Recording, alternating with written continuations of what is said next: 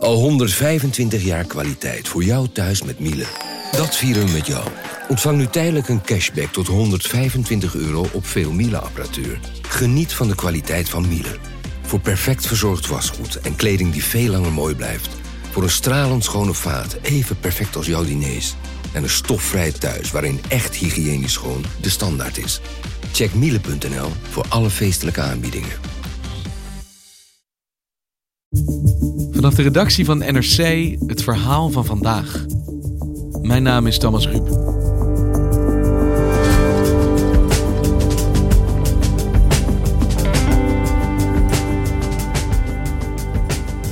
Het mag met recht een spectaculaire comeback worden genoemd.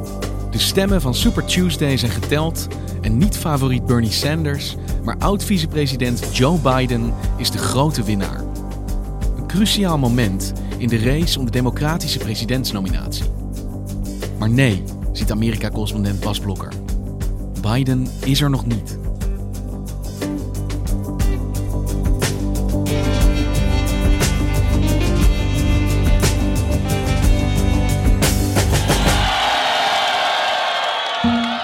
Het moment op televisie, dat was toch het, het moment waarop Joe Biden met een enorme grijns het podium betrad in een voorstad van Los Angeles.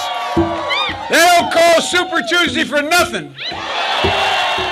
En ja, eh, een lange neus trok naar ons allemaal en zei: Jullie hebben me een week geleden nog dood verklaard, knock-out verklaard. En kijk me nou eens, hier sta ik, ik ben springlevend. Just a few days ago, the press and the pundits had declared the campaign dead. And then came South Carolina, and they had something to say about it. En dan staat hij zijn vuisten gebald te zeggen: We gaan door. We're gonna do this, folks. En hoe heb jij dit allemaal gevolgd, Bas? Want dat zou best een lange nacht voor je zijn geweest. Is dat een lange nacht liters koffie slurpen? Eh, ja, nou, ik drink geen koffie. Ehm, nee, het is een lange nacht en ik, heb, ehm, ik ben goed wakker gebleven. Het was een spannende nacht. Daarom, het, het was ook niet moeilijk om wakker te blijven.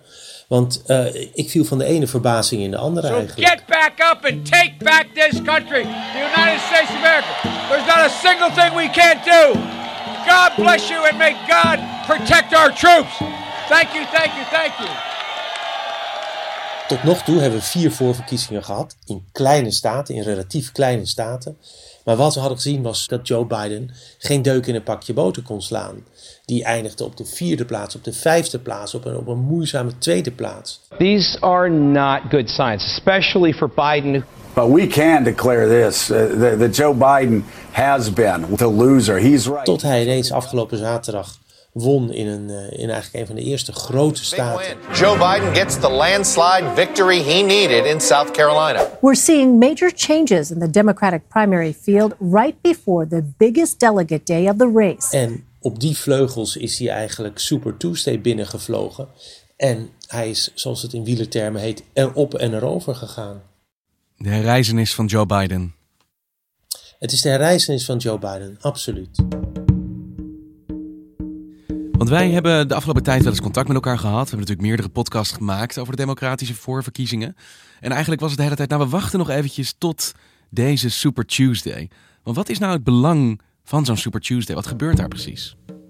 Ja, Super Tuesday heet zo omdat dat de dag is waarop een, eh, een groot aantal staten tegelijk aan hun voorverkiezingen beginnen. Bij de Republikeinen waren dat dit jaar 13 staten. Maar ja, je weet, hebben we ook al vaker gezegd. Bij de Republikeinse kant is het niet zo spannend, want de zittende president Donald Trump die haalt Stalinistische uitslagen. Dat is ook logisch. Ze willen gewoon verder met die president.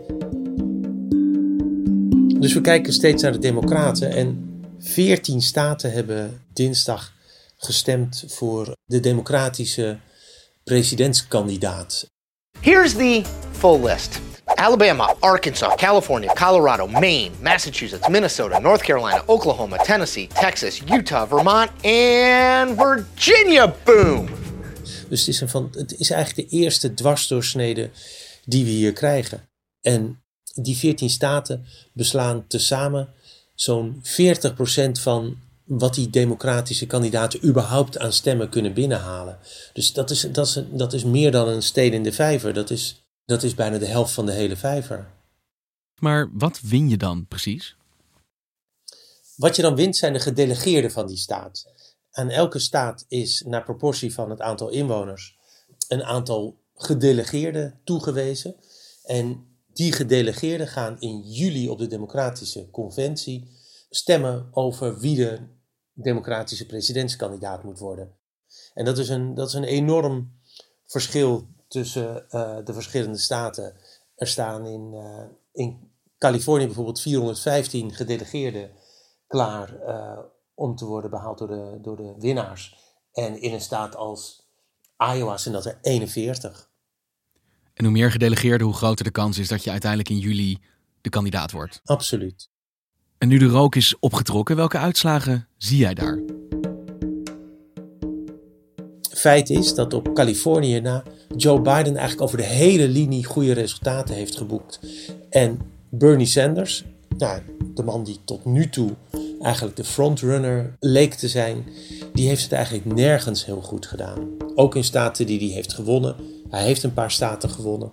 Maar um, het, het, zijn, zijn campagne heeft hier echt een flinke knauw gekregen. Want de afgelopen tijd, helemaal hier, hoorden we vooral Bernie Sanders, Bernie Sanders. Ladies and gentlemen, the next president of the United States, Senator Bernie Sanders. Hij won voorverkiezingen, volgens mij drie op een rij. We won the popular vote in Iowa, the New Hampshire primary, and according to three networks in the AP, we have now won the Nevada caucus. Wat is er met hem gebeurd dan deze week? Het, het ligt niet aan zijn boodschap. Hij heeft zich niet vergalopeerd in een debat. Er is eigenlijk niks misgegaan. Er is alleen iets veranderd in de dynamiek van de race. Toen zijn um, twee rivalen op zijn flank van de Democratische Partij. Die hebben besloten, wij stappen uit de race. Breaking right now, Senator Amy Klobuchar has announced that she is suspending her campaign. Pete Buttigieg, we understand, is suspending his campaign. We have some breaking news, though, folks. Beto O'Rourke is dropping out of the Democratic oh. race. Uh, ja, dus zij zijn echt opgestapt ten faveur van Joe Biden. Niet alleen omdat ze hun eigen kans niet meer inzagen, maar het was eigenlijk een soort teamwork met hem.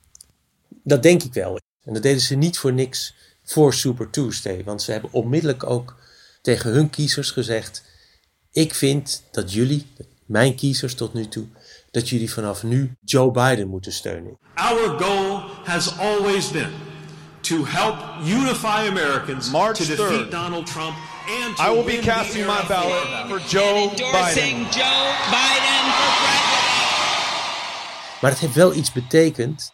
Ze wisten dat dit het moment was om invloed uit te oefenen op het democratische presidentsrace. En dat is heel belangrijk geweest, want Beto O'Rourke was een mateloos populaire politicus uit Texas. En het feit dat hij ook Biden heeft endorsed, heeft Biden misschien de overwinning in Texas bezorgd. Want die heeft hij vannacht behaald. En dat is een ongehoorde verrassing. Iedereen was ervan uitgegaan dat Bernie Sanders Texas zou winnen. En dat is niet gebeurd. Want heb jij het idee dat ten opzichte van die voorspellingen dat Sanders hier de favoriet is en dat dus niet blijkt te zijn, dat de VS of de democratisch VS van mening is veranderd of hebben we die mening nu pas echt goed kunnen uitlezen? Ja, dat, dat laatste is het geval, Thomas. Bernie Sanders heeft met zijn electoraat een high floor en een low ceiling. Ik zeg maar even op zijn Engels. Het betekent dus dat hij heeft hele trouwe supporters. En die, wat er ook gebeurt, die stemmen op Bernie Sanders. Maar buiten dat segment van trouwe supporters heeft hij eigenlijk verrassend weinig steun. En we hebben het nu over Sanders en Biden, maar de naam die we eigenlijk heel veel in de aanloop hier naartoe hoorden was Michael Bloomberg. Hoe is het hem nou precies vergaan? Uh, Bill de Blasio zat gisteren in een van de vele tv-na- en voorbeschouwingen. En die, uh, dat is de huidige burgemeester van New York, opvolger van Mike Bloomberg. En die zei er is tenminste één goed iets voor de democratie gebeurd vandaag. Er is gebleken dat je uh, verkiezingen in Amerika niet kunt kopen. If I had said to you, I'm going to put a quarter billion dollars on the table, am I a sure winner? I, I think we all would say, yeah, that's probably an unbeatable dollar figure. The fact that tonight he's won essentially nothing, Wow, democracy is actually functioning, my friends. En dat was een, uh, dat is een verwijzing naar Mike Bloomberg, die ongehoord veel geld in zijn uh, campagne heeft gestoken. Hij heeft alle kaarten had hij gezet op Super Tuesday en hij heeft ongelooflijk veel geld daarbij uh, weggesmeten. Hij heeft tv-spotjes gekocht. Ik, ik zal even een voorbeeldje geven, dan snap je een beetje de proporties. Oké. Hij heeft in North Carolina en Virginia tezamen 40 keer zoveel geld aan, aan reclamespotjes uitgegeven als Joe Biden.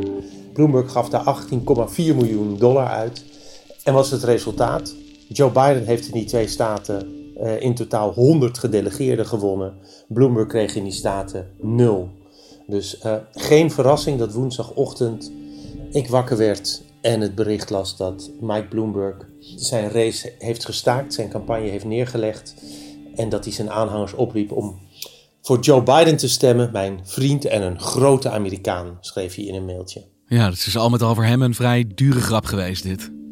Ja, het, het, wordt gezegd dat hij zo'n 700 miljoen dollar heeft verstookt aan, uh, aan de voorbereiding op deze ene dag. Hey, en Elizabeth Warren, ik bedoel, we hebben in het najaar met elkaar gesproken. En zij was de kandidaat waarvoor mensen in de rij stonden om selfies te nemen. Die ja. juichte als zij alleen maar het woord plan uitsprak. Waar is zij? Ja, nou dat is, dat is eigenlijk het grote raadsel van de verkiezingen. Want inderdaad, ze had op een gegeven moment een bijeenkomst in New York waar 20.000 mensen op afkwamen. En waar ze vier uur lang in de rij stonden om met haar op de foto te kunnen. I will stay as long as you want and we'll do selfies forever. The real measure of democracy, more than 50,000 selfies. Dus dat zag er nogal sensationeel uit. Ergens is het een beetje gaan wapperen. En wat mijn theorie is, maar goed, nou ben ik net zo'n uh, pundit als ze bij CNN hebben, maar toch. Mijn theorie is dat hoe duidelijker ze zich is gaan afzetten van Bernie Sanders, met wie ze ideologisch nauw verwant is, hoe, hoe zwakker haar positie werd. Ze heeft kort gesproken, heel vroeg in de avond. En toen is er tussenuit gepiept, zeg maar. Want ze heeft, niet, ze heeft eigenlijk dus niet veel over de uitslagen gezegd. Maar ze is weggegaan en ik kreeg even later een mailtje van haar. Net zoals waarschijnlijk honderdduizenden andere Amerikanen. Waarin ze zei: wij, Ik kijk over Super Tuesday heen naar de volgende zes staten waar verkiezingen worden gehouden. Met andere woorden, uh, ze wil nog niets van opgeven weten. Maar zie ik het nou goed dat er, tenzij er iets heel geks gebeurt, we eigenlijk vrijwel zeker doorgaan met twee oude witte mannen? Ja, uh, uh, als je zegt oud, dan ben je nog vriendelijk, Thomas. Want ik weet niet of je, of je alvast iets van de tv hebt gezien, maar toen Joe Biden zijn aanhangers gisteravond toesprak, kon hij om te beginnen zijn vrouw en zijn zuster niet uit elkaar houden. Wat? By the way, this is my little sister Valerie, and I'm Jill's husband. Oh no, this is oh you switched on me. This is my wife, this is my sister. They switched on me. Ik denk eigenlijk dat mensen dat wel grappig vinden. Net, net zoals de aanhangers van Donald Trump het niet erg vinden dat hij liegt. Of dat hij uh, woorden verhaspelt. Da daar lachen dan de tegenstanders van Trump zich een kriek om. Maar de mensen die op hem willen stemmen denken... ja, nou ja, dat heb ik zelf ook wel eens. Ja, dit is dus de partij die een jonge zwarte man aanwees in 2008... die een vrouw aanwees in 2016... en die twee jaar geleden nog uitbundig vierde dat uh, een, een ongekend, een historisch divers contingent nieuwe uh, afgevaardigden het Huis van Afgevaardigden betrad. En die zitten nu met ja, Bernie Sanders 78, Joe Biden 77. Het is uh, nou ja, de battle of de gebleekte gebitten. Ja, en ik vraag me toch ook af of dit nou de bedoeling is geweest. Als je dit vier jaar geleden tegen de Democraten had gezegd, was iedereen zich tot lam geschrokken dat het zo zou aflopen met deze kandidaten? Of ben ik nou te cynisch? Nee, ik denk niet dat je te cynisch bent. Ik, ik, ik ben nog cynischer. Want kijk, er zijn een aantal mensen waarvan vooraf werd gezegd, die, die gaan zich vast opwerpen. Een gouverneur Sherrod Brown werd genoemd. Een gouverneurskandidaat Stacey Abram uit, uh, uit Georgia, een, een, een, zwarte vrouw. Die mensen hebben de buurt allemaal voorbij laten gaan. En ik denk wel eens dat zij een inschatting maken dat het lastiger is om een zittende president na zijn eerste termijn uit zijn stoel te wippen, dan om na twee termijnen van zo'n president zelf president te worden. Dus die dachten misschien, we verschieten ons kruid als we nu al proberen. Ja, waarom zouden we meedoen in een race waar de kansen eigenlijk niet in jouw voordeel zijn? En dat is, dat is een cynische gedachte, want dat betekent dus dat die mensen hun beste krachten niet wilden inzetten tegen een president die, die de Democraten eigenlijk over de hele linie als een, uh, als een gevaarlijke president uh, beschouwen. En Bas, we werken dus eigenlijk toe naar juli, naar de grote partijconventie. Ja. Uh, gaat voor die tijd duidelijk worden wie hier de kandidaat wordt? Um, het kan, maar het, het hoeft niet. Ja, er zijn eigenlijk drie scenario's mogelijk, denk ik nu nog, reëel gesproken. Eerste is, Bernie Sanders herneemt zich, wint vanaf nu in de, in, met name in de staten waar veel, veel laaggeschoolde werkers zijn, in het noorden van, uh, van de Verenigde Staten, in het, in het midden van de Verenigde Staten en in de, in de staten waar veel Hispanics wonen, wint hij alles zo groot dat hij ruim over de 1991 gedelegeerden komt. En is daarmee, ja, heeft daarmee een meerderheid achter zich. Tweede mogelijkheid is dat Joe Biden dat doet. hij heeft momentum, heet het dan. En dat hij doorstoomt en dat hij over de hele linie zoveel gedelegeerden gaat binnenhengelen dat hij over die 1991 drempel heen stapt. En het derde scenario? Het, het kan zijn, theoretisch, dat je hebt dat er twee kandidaten met elk 1600 stemmen op die conventie komen.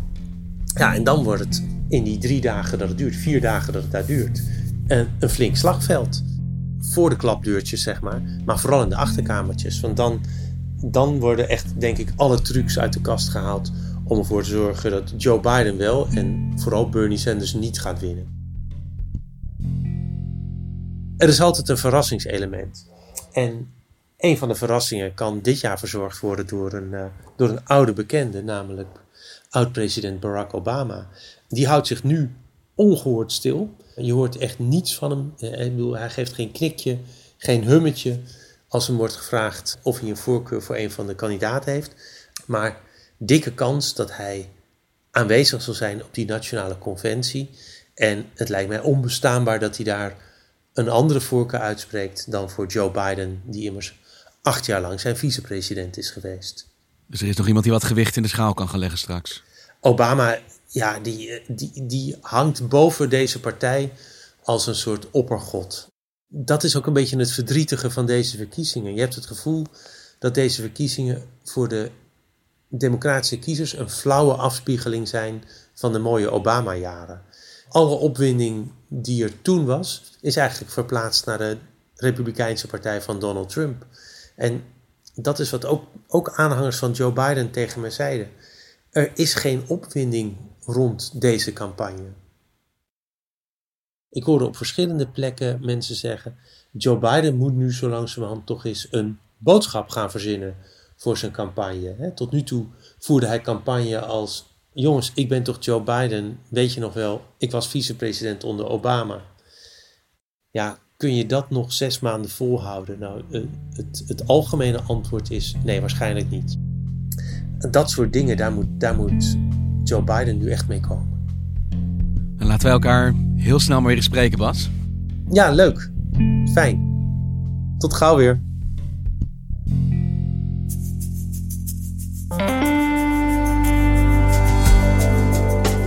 Je luisterde naar vandaag, een podcast van NRC. Eén verhaal, elke dag. Dit was vandaag, morgen weer.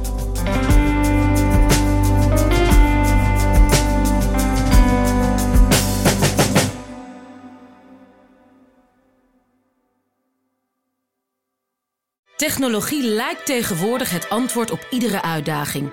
Bij PwC zien we dit anders. Als we de potentie van technologie willen benutten, kunnen we niet zonder een menselijk perspectief. Human-led, tech-powered noemen we dat. Ga naar pwc.nl.